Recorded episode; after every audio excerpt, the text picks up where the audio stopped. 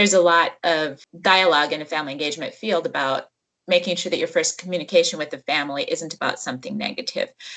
And you know don't call the family for the first time to say hey your kid cheated on a test or your kid didn't show up for school or whatever.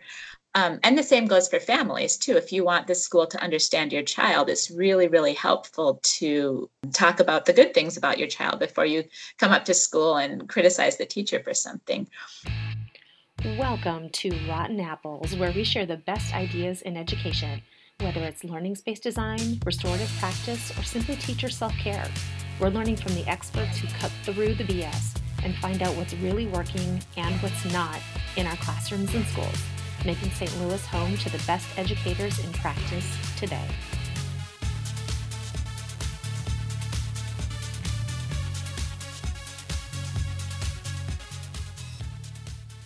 Hey, everybody, welcome to episode 14. We will be talking with Amy De La Hunt about parent engagement in schools.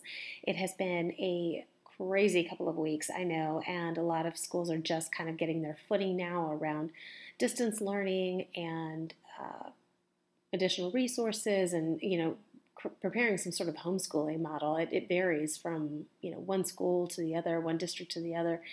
And so hopefully everybody is, first of all, staying safe and that you have all the things that you need, or at least most of what you need uh, to carry on as best you can over the next few weeks as we are all under this stay at home order in the St. Louis area.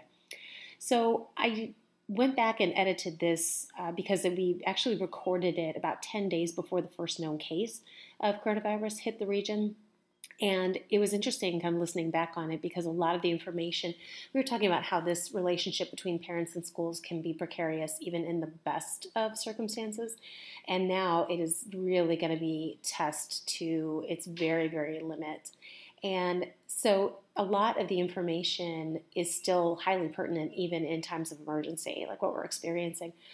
But it'll be interesting to watch as we see schools that are doing online learning or distance learning of some kind where parents are much more involved because we talk a lot, Amy and I talk about sort of this isolation that these two different environments have, even though they share a kid in common. And now a lot of that's going to be broken down. A lot of parents are going to be able to see what's going on in their kids' classrooms much more clearly. There's going to be some real support for teachers. I've already seen that, you know, on Twitter and a lot of other places of people who just can't believe that schools have been able to turn it around so fast and uh, put things up, put out fires as quickly as they can. And then there are going to be others that uh, as they see the things that their kids are learning, are not going to be particularly happy about the way that that works or the way that it's being deployed. And it was interesting to see a lot of the principals send notices out to parents saying, "Please be patient with us. We're learning this. We're doing, you know, the best we can. Everybody's doing this differently, and we're just trying to make it through." And so, what will be interesting to watch is, you know, six months from now how will this experience change what Amy and I have talked about? And so, what I might do is actually have her on again in the fall to see what has occurred uh, after all of this is over and what advice might be a little bit different that she would offer now as opposed to, you know, even before this crisis hit. So a lot's going to be changing, but for now, this is kind of where we are. It's a fascinating conversation around the different things that parents need to do better to be supportive of the school, things that schools need to do better to try and understand what's going on with parents. And uh, we talk a lot about certainly cultural and economic divides and how these things are manifest very differently in different school environments. So it was great conversation. I look forward to having it and for doing a follow up in the fall. Please stay safe, everybody, and I hope to talk to you soon. Okay, hey everybody, we are coming back after a little bit of a hiatus, and today we have a guest I'm really excited about. I did not even know her until about a month ago, and uh, we got together and had a fantastic chat about parents and schools and how we can really work on this relationship. So, Amy De La Hunt, thanks for coming on. Hi, thank you, Amy. So, why don't you get started by just telling us a little bit about who you are and uh, how you got into this field? Because you're not actually in education, but you know a lot about this relationship, don't you? Yes, I am not an educator with a capital E. I guess I'm an educator with a small e. mm-hmm. um, my mom was a teacher, so I grew up very familiar with educational settings. I spent a lot more time in school than anybody else except my mom. Um, so I had a comfort level in schools, but my background is in journalism. I have a undergraduate degree in communications and a master's degree in journalism. And I spent a lot of time at daily newspapers, magazines, online sites, curriculum developers, any place that needed writing or editing um, is was a potential client of mine or employer of mine. And about 10 years ago now, um, one of my clients was the Parents as Teachers National Center, which um, some people may know is headquartered here in Maryland Heights. So we have a lot of local Parents as Teachers programs, but the national office was working on some curriculum and they needed an editor who didn't know much about child development and I fit the bill. I was kind of clueless. And so they brought me in to help take all this really heavy research based information and turn it into something for families. And their focus is on prenatal through kindergarten age kids, but that really um, sparked a whole nother progression in my career of digging into family engagement, both at that age and at the school age. My kids at that time were early elementary age, and um, Parents as Teachers focused a lot on family engagement because they were preparing all these families who knew a lot about their own children and could advocate. And then they would get to the schools, and the schools would be like, um, We're not sure what to do with you parents who are like articulate and well informed and really want to be partners with us. And so um, that was where my interest in writing and telling stories and helping inform people really intersected with the educational field. And then as my kids got older, I continued to have experiences with the schools, some good and some not good. I continued to work with parents as teachers. Um, so I've had by now, yeah, almost 10 years of really looking at the issues from both sides around family engagement.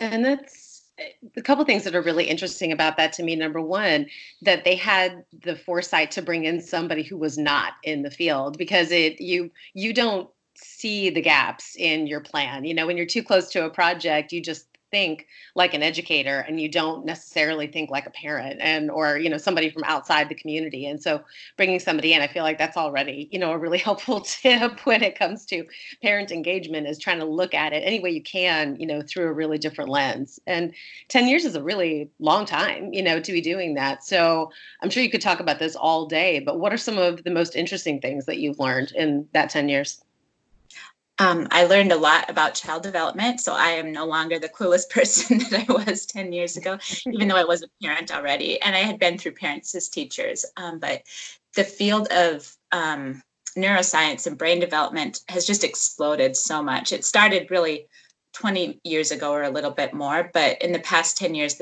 there's been this huge explosion in what they know about how children's brains develop um, from prenatally through age five, but then again in adolescence, there's this huge, even longer period from like age 12 to 25, where adolescent brains are just um, amazing things are happening in there. And then they know more about adults' neuroplasticity as well. And so, um, in working with materials for parent educators and parents that were about child development, I just was exposed to all this remarkably interesting material. And I realized through some of the testing that we did at Parents as Teachers, when we developed products, we would kind of field test it. And parents were just hungry for this information too. When we would go and do, um, take it in front of groups, for example, we would have these kind of high concept, high vocabulary level presentations about, um, you know, synapses in the brain and all of these like really complex things. And parents would be on their phone googling them or like taking notes about it so they could remember it. And we had parent educators who would run into parents months after these presentations and they would be like hey i remember this and my friends are so sick of me talking about neurogenesis.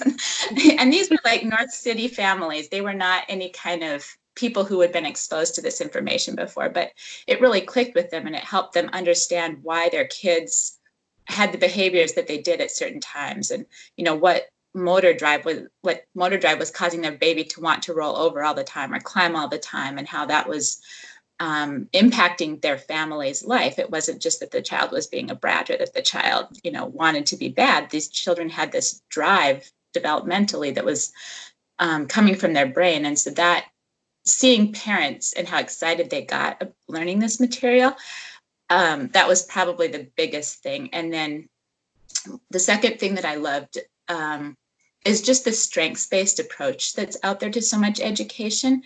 Um, I think I had experienced a little bit more of a deficits approach um, when I was in the, being educated in schools. It was more about, you know, um, addressing addressing deficits or things that you know people needed to have or um, nonprofit organizations maybe coming in and serving a community and and not taking advantage so much of the strengths that were already there. But i think parents as teachers and other organizations have really come to be very strengths based and looking at what families already are offering to their child how they're already taking care of their child meeting their child's needs. And that ties in really closely with my journalism work because solutions oriented journalism is a huge push right now too which is not only telling the negative stories but talking about what's working kind of the things the media were getting bashed for all along as being too negative and too confrontational and too controversial. Um, there's really a movement to tell things from a strengths-based perspective. So i feel really fortunate that i'm seeing all of this um, positivity around me you know people saying this could work or that there's this idea that's really great and let's talk about it. So that is probably the place where the two fields intersect the most that i'm most excited about well, and with parents as teachers and organizations that are like it, their goal is to empower people. And there's nothing more disempowering than just a ton of bad news and no solution, no, you know, viable way of fixing it, no suggestion, just, hey, it sucks, so let's move on. You know, I mean, that just it may does. It makes people feel despondent. And parents have never had opportunities in the past really to feel um, knowledgeable necessarily or especially empowered. I mean, that's just a, a totally new concept, I feel like, to, to some parents. And so, what always impressed me about it, uh, because my kids were very little when I was exposed to uh, parents as teachers, it wasn't it's very it felt like it was very different with some parents versus others. Some already know this stuff. As you point out others had not been exposed to any of this before. And uh, we have to and we've had this conversation before where i mean you have to go through six months of training and you have to take two different tests just to drive a car. But to raise a human you don't have to do anything except deliver it you know and that's it. So it, it's it's kind of looking at i mean it, it's exciting to see what these organizations are doing to support them but at the same time you kind of look at it and think god we should have been doing this like a long time ago. We should have been helping parents out.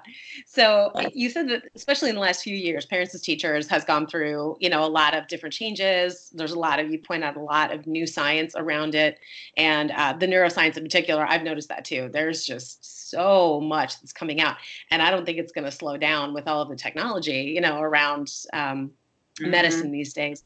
But so, given the, some of the changes the parents as teachers specifically has gone through, um, what do you think it's? How do you think it's doing? You know, as a support system, what are the things that are going well for it, and what are the things you think that we still need to work on? Um, so I was the director of product development at Parents as teachers up until about 18 months ago when I um, returned to full time self employment. So they're still one of my clients. But um, I was there during a time when parents as teachers underwent a pretty drastic change to be much more focused on um, being family driven and letting the parents decide what they wanted to talk about with the parent educators rather than having like a prescriptive thing where if the child was 18 months old you talked about these topics. So it was much more about family well-being and what the parents actually wanted information about. And that just made the organization so much more fulfilling to parents. You know parents actually felt like partners during the visit. And that change I guess it was around 2011. And that change has really been made the organization much more dynamic. And that was one of the reasons that they were able to dive into this family engagement work because they didn't come in knowing all the answers. They came in with a lot of questions and they were able to admit that sometimes the partnerships that even we at the national office had engaged in didn't work out. And um, we had to really step back and say, why didn't this work on paper? We were such a good partnership. And often the answer was because we didn't have the same goals and we didn't have the same um, approach. We didn't have, maybe we weren't both looking at it from a strengths based perspective. You know, there are some educational organizations um, who see parents as kind of getting in the way and who see kids as someone who needs to be fixed rather than educated. and parents as teachers had run into that too. And that was one of the place. Oh, I, I should back up a tiny bit and say that um, one of my favorite projects at Parents as Teachers was a book about family engagement. And um, so when I talk about the book, it's the book called Engaged Building Intentional Partnerships with Families. And it came out um, last year in late July in 2019.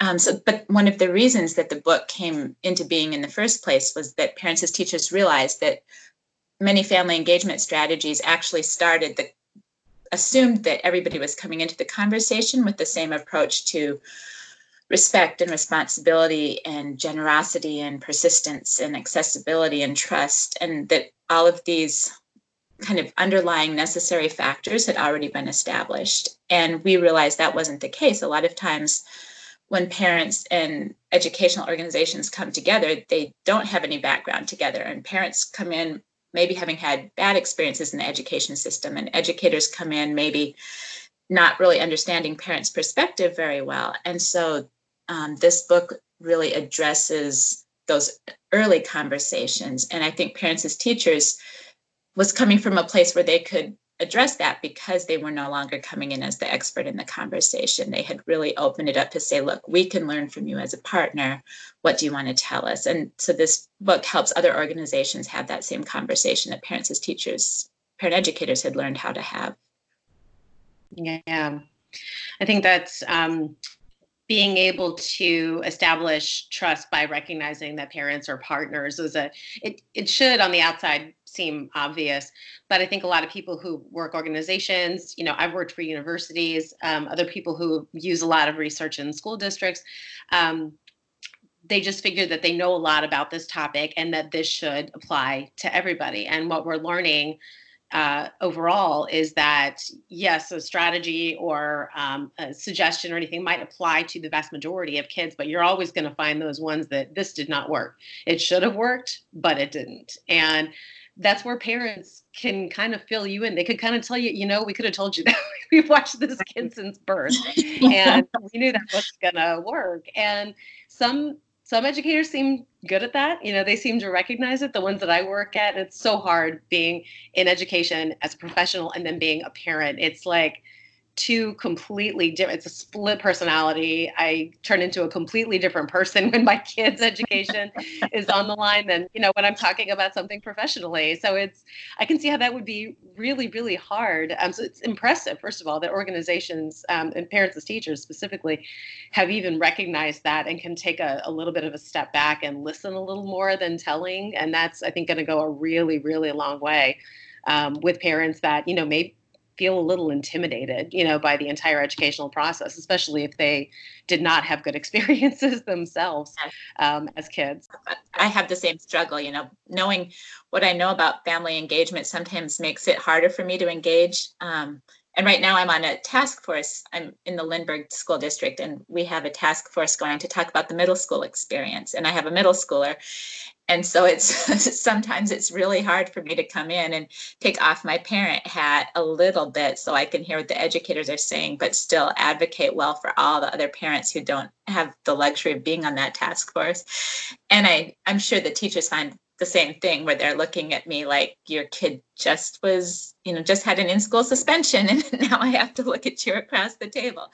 Um, so that it is hard. Like it's a really hard thing to do this family engagement work. And i think that that maybe isn't always acknowledged either that um, that everybody has to bring a lot of energy and patience and compassion and persistence and um, and those are really like you, you really have to um, put your heart in, into it under and understand other people too yeah yeah and that you know, we have to do that all the time. It gets exhausting. so it's important to do. It's important to try to understand. So, um, kind of looking at this from that, you know, school and parent lens here.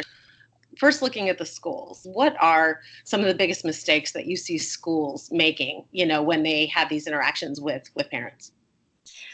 Um, I think one thing, and I've personally encountered this too, is to have a mentality of making yourself a fortress.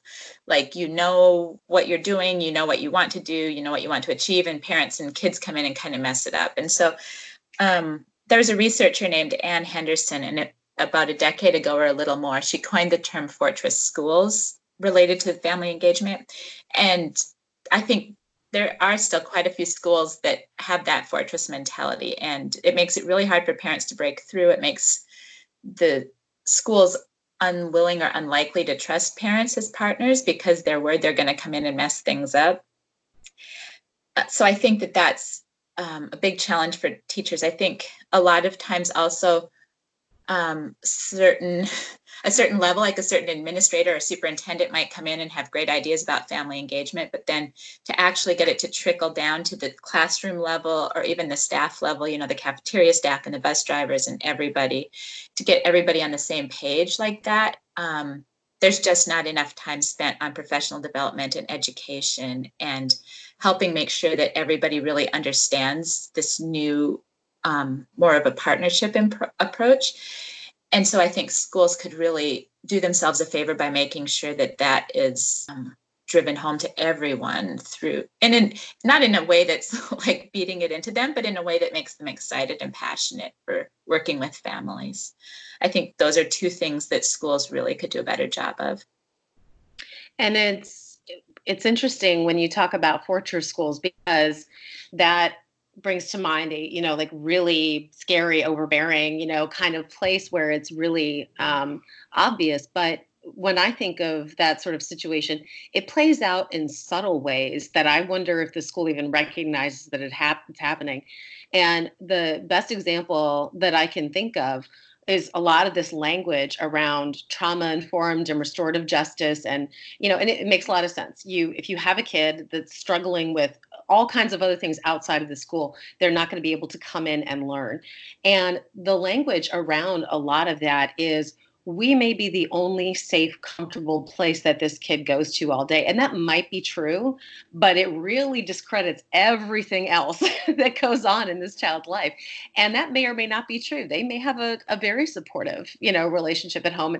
That what that kind of language does is it kind of builds this mentality that we are the guardians of these children. And so I wonder if that does not really help them, you know, when they do have to listen, you know, to parents and community leaders who to challenge some of those ideas a little bit, especially if there is a racial or an economic divide, you know, between the teachers and uh, the students and their communities. I feel like that's going to make it, you know, even worse in some cases.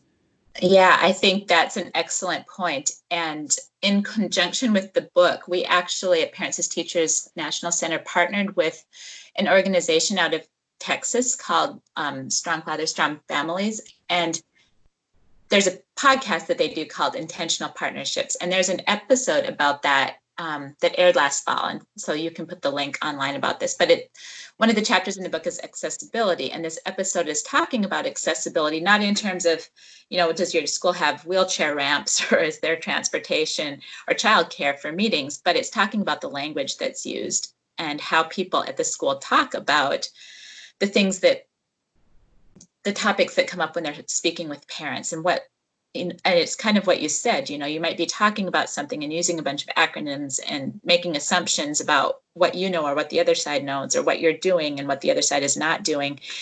And those are accessibility issues as well because they make it feel like the school is not as open as it could be. Yeah. And it even in a in a situation or a, a, school that doesn't experience you know a whole lot of trauma or anything like that my kids um, go to um, maplewood richmond heights and for the most part they don't have i mean we definitely have you know a lot of we're getting a lot more um, gentrification coming up and that's um, created some unique challenges but even among that I attended a workshop a while ago where uh, unpersonalized learning, when teachers were talking about how much choice and agency students should have over their learning. Should they be able to select from a menu of different options when they're trying to learn a concept? And one of the challenges from a teacher in that group was really interesting to me. She said that um, I feel like this isn't teaching kids that life isn't always about having a million different choices that um, you know sometimes you have to do things that you may not necessarily want to do and i remember and this is where that switch got flipped and all of a sudden amy bitch mom shows up and i'm like i just look at her and i said I don't need you to do that. I, I I got that. I'm the mom. I can teach them about the hardness of life. I need you to teach her math. That's your job. And I, I hate the whole stay in your lane mentality, but that's the thing that kind of just popped up for me. I'm like, wait a second, where where did the roles get so diluted here so that they, I mean, I and I, but that's my opinion. My husband was like, yes, they should be teaching her, you know, that life is hard and life's tough. so even within marriage, we don't we don't agree on this stuff. So then I like start to really feel sorry for schools it's like, oh my god, they've got to deal with peers that don't even see the same way on this situation, much less, you know.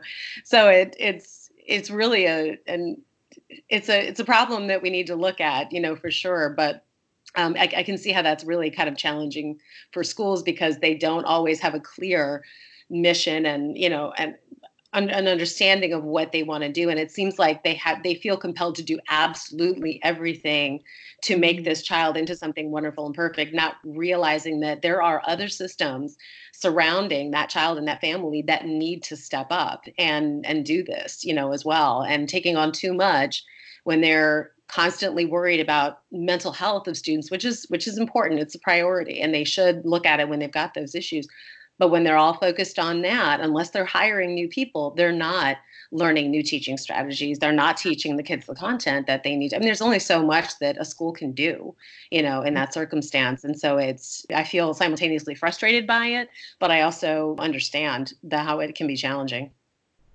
Yeah i think the other thing that um, another factor that complicates it is child development because not all 13 year old children are at exactly the same place in their development and so that's an, another issue that's so complicating you know you have in every grade you have so many different levels of where kids are at emotionally and socially and with language and cognitive development and physical development and it's complicated being a teacher i definitely don't mm-hmm. want to make it like it's that's easy either Mm-mm. No, definitely not. So, um, on the flip side, then what do you think parents, you know, could be doing to improve their relationships with their own schools? Well, I think um, kind of what we just talked about is interesting about you had your idea and your husband had his idea and I have my idea. We all as parents have had different experiences and sometimes in the educational setting we've had good experiences or bad experiences as a child and as a parent. And I think just um, acknowledging that and thinking about reflecting on our own experiences is really really helpful because that might help us know what our triggers are or what we're most passionate about. Um, you know for example i am super passionate about child development and now that i know that certain behaviors that my son has that get him into trouble at school are actually kind of driven by his development. You know when he gets nervous or upset about something he tries humor. That's like his you know coping strategy right now at age 13 and that is not popular with the teachers and administrators. And and um, as a parent i so i um, having had a mom who was a teacher know how frustrating it can be but so i also so i can relate to what the teachers are saying about how my kid cracking up the class is not helpful but i also um, know what my kid is going through. And so I tried a lot to reflect a lot on both sides and, you know, really make sure that um, I can see a lot of different perspectives or at least acknowledge that a lot of perspectives are in the room. And if I've had run ins with the school, I really do try to communicate well, um, you know, and not leave a negative atmosphere in my wake if I've gone in and if I've been upset about something or if school has been upset about something, I really try to make sure that we can have conversations because that flow of communication is so important. And there's a lot of dialogue in a family engagement field about making sure that your first communication with the family isn't about something negative and you know don't call the family for the first time to say hey your kid cheated on a test or your kid didn't show up for school or whatever um, and the same goes for families too. If you want the school to understand your child, it's really, really helpful to talk about the good things about your child before you come up to school and criticize the teacher for something. Um, and I'll give you an example. Earlier this year, my my middle school son was having a little bit of um, a challenge. Uh, it was around talking in class, and the teachers organized a meeting with him and me and five teachers and an administrator and it was a daunting environment for me and my son.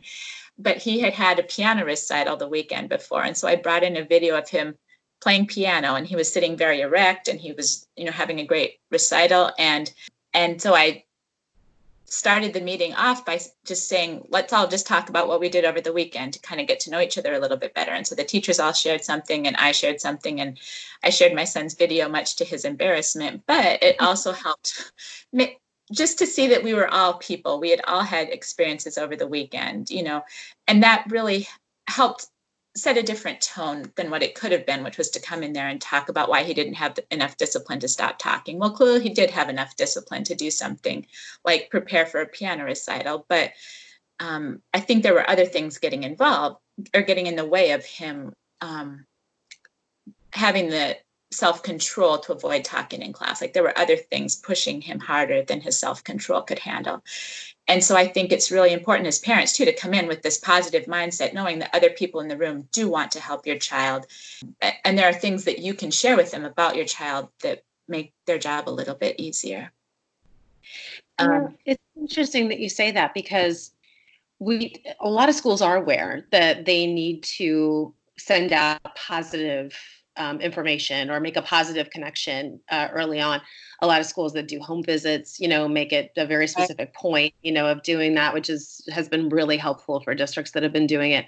So it, it seems like, I mean, even if they're not doing it consistently, they are at least aware of that. But it didn't really occur to me that parents should be doing the same thing, you know, because I'm trying to think back and I'm thinking, you know, I wonder how many interactions I've had with teachers that were positive on the first go um, versus a, a problem that needs to get addressed. And I bet at best it's 50 50. I guess there's not really much of an opportunity. I almost wonder that the kids sometimes will create videos at the beginning of the year, kind of explaining who they are, what they did over the summer. And I almost feel like I should be jumping right in behind her on her phone and saying, Hey, this is me, you know, this is what we did. And so that it does establish, you know, that more positive reaction because I think parents feel sometimes like they can't go into that. It's impressive that you went into that meeting and set the tone like that. Whereas usually when parents come into a meeting at the school, they feel like the meeting is very much happening at them and you know they're just a participant rather than you know feeling empowered to set or more positive tone um, in that and i don't think that a lot of people really think about that i know i certainly don't yeah and i think schools don't necessarily expect it but i again, that goes back to the expectations. You know, if you have these really early conversations and parents do feel empowered, then um, you have a mutual sense of responsibility to create a relationship that's workable. And I think parents will rise up and take that um, that challenge, if you will, and you know come in and do their best to make sure that everybody's on the same page. I really think that both sides can do that, and I think parents want to do that. They just don't know that they can. Yeah. Oh, I'm sure. I'm sure that's true. Um, so it's we've covered a lot of ground here, and it's it's interesting to me too that you use uh, the word trigger, you know, for parents when they talk about certain things in their their background and their experience, because that's so funny. I saw that. I've had just a number of things. I've got a middle schooler too, and uh, it's it's very challenging for me because I moved the kids into the district knowing that education was a top priority. I mean, in the middle of a housing crisis, it was like a terrible financial decision, um, but it was really, really important to me. You know that they had like I live for this stuff. It's you know it's critical, and so my two kids are so completely different from each other. And my middle schooler, she sounds like a little bit like your son. She does things differently and it doesn't fit the mold very well. And when things like actively get in her way when there's an, an, actual obstacle to her becoming this like incredible person that you know she's got these incredible gifts and she's really unique and nuanced and she just doesn't fit in the system very well at all. And boy that's a trigger for me because the reason i got into the field is because my experience was so boring as a student and it wasn't real world experience and I, it just it did not serve me. And so when i watch her, all I can think about is, you know, what that experience was like for me.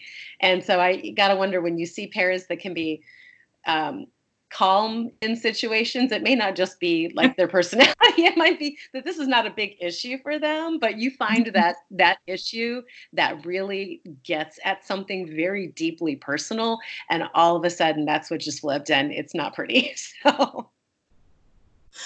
Yes, you're. I think you're right. I mean, we definitely you see that around things like um, gifted education where parents feel so passionate sometimes about their child's capability and whether or not the schools are serving them or um, or literacy education or things like that and i mean the passion is great but yeah there does have to be a way to channel it into something that's productive rather than just getting everybody else spun up around each other Right, right. Actually finding a decent solution. So, it, kind of circling back to your book to wrap this up, what are, you know, some of the top takeaways or the big surprises or the big ahas that you highlight in the book? There there are a lot of reflection prompts and a lot of conversation starters um, for educators. And I think that there are going to be some um, some self reflections for people where they're going to not realize that they had um, been making it inadvertently more difficult for their partners in, in, terms of things like setting up a welcoming atmosphere or making sure that things were accessible. And for parents, likewise, I think there's going to be some surprises of, that maybe coming into the classroom every week and volunteering and you know spending all your waking hours doing something for your child's teacher is not necessarily the best way to help the entire school community because although you're really helping that teacher you might be um, sort of enabling the school not to spend its resources wi- as wisely as it could or you know there might be some inefficiencies in the system that could be addressed if volunteers like you weren't giving so generously of your time and, and resources. And um, and that creates you know kind of tiers of parents the parents who can spend a lot of money and time at the school versus those who maybe can't. So i think there's a lot of reflection on that can happen on all sides parents and teachers and administrators just around what you're doing probably very well intentioned out of the best having your child's best interest at heart or the student's best interest at heart. Um, but it might not be as productive as you want it to be and it might be for reasons that you haven't even considered people really have been um, responding to us that um, that there's a lot of ways that they can improve their own service delivery or that they can improve their own interactions coming into the setting as a parent um, just through thinking about most authentic self but also recognizing that there are other people in this space and what might be best for the whole community. And that has been something that we're super proud of. And i'm speaking totally for I was the developmental editor in the book. I'm totally speaking for the book's author, whose name is Lindsay Shaw. And she is a social worker who has spent a lot of time working in schools and in the family engagement setting. And she knows a lot about child development. And so I'm totally putting, kind of channeling her words, but um, that's something that she, uh, from her vantage point within the system, has really seen too that um, just taking a moment to look at other people's perspectives can be hugely, hugely important. And this book really helps you do that. Yeah, and those I love any book that has discussion questions, reflection questions, um, different ways to explore further. It's helpful when they have examples or case studies, but it's still being talked at you. And I think what that format does is it, it seems like it, it's the um, the premise of parents as teachers in general is you know this is a lot of great information. Now what do you think? You know how does this apply to your specific situation? So i could see how that would um, really turn into a great book club book or um, so they have those a lot um, have some pd around it just to kind of ask these questions because higher ed level i'll tell you we don't generally speaking implement things like listening skills. And you know there, you'll see case studies periodically where you have to try to understand what's going on with a parent but it's not a huge focus. And so this is something that i think a lot of people go into the field and are not equipped you know to do this themselves. And so having um, books like that that give good information but also ask really good questions. And the real insight always comes from answering those questions Okay, so let's wrap it up by just I always ask guests a couple of you know fun, interesting questions. So uh, the first one, and this is always one of my favorite questions. I love it when people pick this one. If you could create one new job for a school, what would it be? Yeah, it would be a total unicorn job, but it would be around family engagement, a family engagement liaison type person who is also really well versed in child development and could help everybody understand that there isn't a cookie cutter student in the school and have having everybody engage around the kids at all their different messy beautiful levels of development would be like my dream. And again, I go back to the book's author, Lindsay Shaw, because she really is kind of that unicorn person where she was a social worker who worked with kids in this school, but could talk to parents in a way that the parents felt honored and accepted and respected. And I wish every school could have one of her because I think they would just be much more magical places for parents if they had if every school had a staff member like that. You know, that reminds me of something. I actually saw a role somewhat similar to that. Certainly not with the um, the development expertise. It was really just kind of a general educator. But when I started working at Georgia Virtual, which was an online program, we were just getting started. It was in 2005. Nobody knew anything. You know, we were just kind of searching through the dark. You know, in this environment. But one of the things that they wanted to have was a school facilitator. So even though the state had a an online school, every school had a facilitator, and this facilitator had access to all of the students' courses, all of their grades, both at the school, their home school, and through our program. And what ended up happening is this person was just focused on this child and they could get a huge so they would in some cases they would go interview the parents and the students together. They would learn more about what was going on. They would schedule some time and actually talk to them about their activities. And so they were the best possible advocate for that student because they saw 360 what's going on with this kid. And too often i think the way our systems are set up we don't have that person that can be an advocate. And in some cases parents can do that because they can kind of see the grades and things with PowerSchool and stuff like that. But having somebody who really understands that kid and can explain to the rest of us you know in different roles what's going yeah. on um, so that we can make better decisions because we have to make decisions for the group but um, but we've got an, a really informed advocate you know for that student. And that was that was remarkable. I was so impressed with how that turned out. Yeah, I love that idea. That's great. Good for them. It was, very cool. Okay, so the next one, I recharge by. Yes, I recharge by putting myself in situations where I am not the expert, where I'm unfamiliar, where I'm going to learn something new. And that can be traveling to another country, but it could also be staying here in St. Louis and going to um, the Polish fish fry, where the workers at the church speak Polish and they're serving Polish food, or it could be going to a different neighborhood or listening to a different type of music.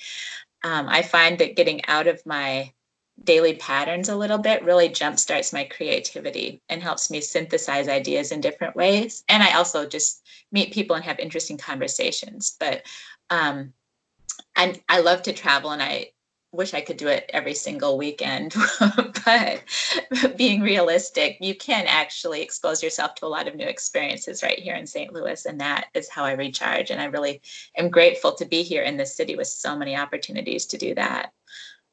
Oh, and the more you get out, the more you realize you don't know this city at all. there are so many little neighborhoods and organizations, and new things are cropping up all the time. And you're right, getting out there. Um, and it's a good way to get anything that gets you out of autopilot is going to be a little more refreshing than it was. Yeah, I would agree. Okay, so last one. Um, you do a lot of editing and so what is it it's kind of similar to we have a lot of teachers that listen so i often ask them you know your favorite place to grade that's you know a little unusual so what where's your favorite place to edit and get that work done well, it's funny because my mom was an English teacher and she was grading all the time. And she would come to my activities and she would have her little tote bag with her and her red pen and she would whip it out. And I do that now at my kids' activities. My one son plays hockey. And I used to edit a lot in front of the TV as well, especially if it was proofreading and something that was easy. But now that you can watch football so easily on your phone, I tend to work at my desk more. I also tend to have football going more in the background. So, in a way, technology is, has brought me back to my desk, but it's because I've been able to bring the football game back with me. So it's so funny. So that's always my answer yeah, that's my answer too. I I get more done during football season than I do any other time because it goes on for hours. I can sit there and like kind of pay attention, but not really. And I've I was born in Wisconsin, so now I like have this sixth sense when there's a big play coming. Like I don't even have to be looking at the screen. All of a sudden, I can like hear the noise level or something and think, okay, what's happening? Are we on a third and you know ten situation? Or so, so um, exactly the same. Yeah, I love football, and I can just tell by the tone of the voice or the uh, excitement in the crowd what's going to happen and I'll break off. so, mm-hmm. so hopefully none of my employers are watching this and they won't know that I'm editing their work while watching football and maybe drinking beer. I don't know. That's good. I mean, it gives you a little break so that, you know, you're, you're not constantly just focused on this. And I'm sure grading and editing are very similar that I always do things like that to put myself in a better mood when I'm grading. Otherwise, the grade might be a little bit harsher than than it normally is. But I wonder, That's you know, with editing, point, actually. Yeah, yeah, it does save me from being upset that there's yet one more comma in the wrong spot or whatever the case may be. drive me up the wall. Okay, well, Amy, it was really great chatting with you today. We really appreciate you being on the show. Everybody, I will definitely put all of the links to your book and to uh, a lot of other resources that we talked about today below. So thank you so much again for coming on. Thanks, Amy. Okay, everyone, I hope you heard something new and useful today. If you want to learn more or have an idea for a future episode of Rotten Apples, just go to educatestl.org where you'll find resources and links from today's chat and fun news and event information for educators all over the STL. Thanks for listening and connecting with all of us Rotten Apples and for doing what you can to get better every single day. See you soon.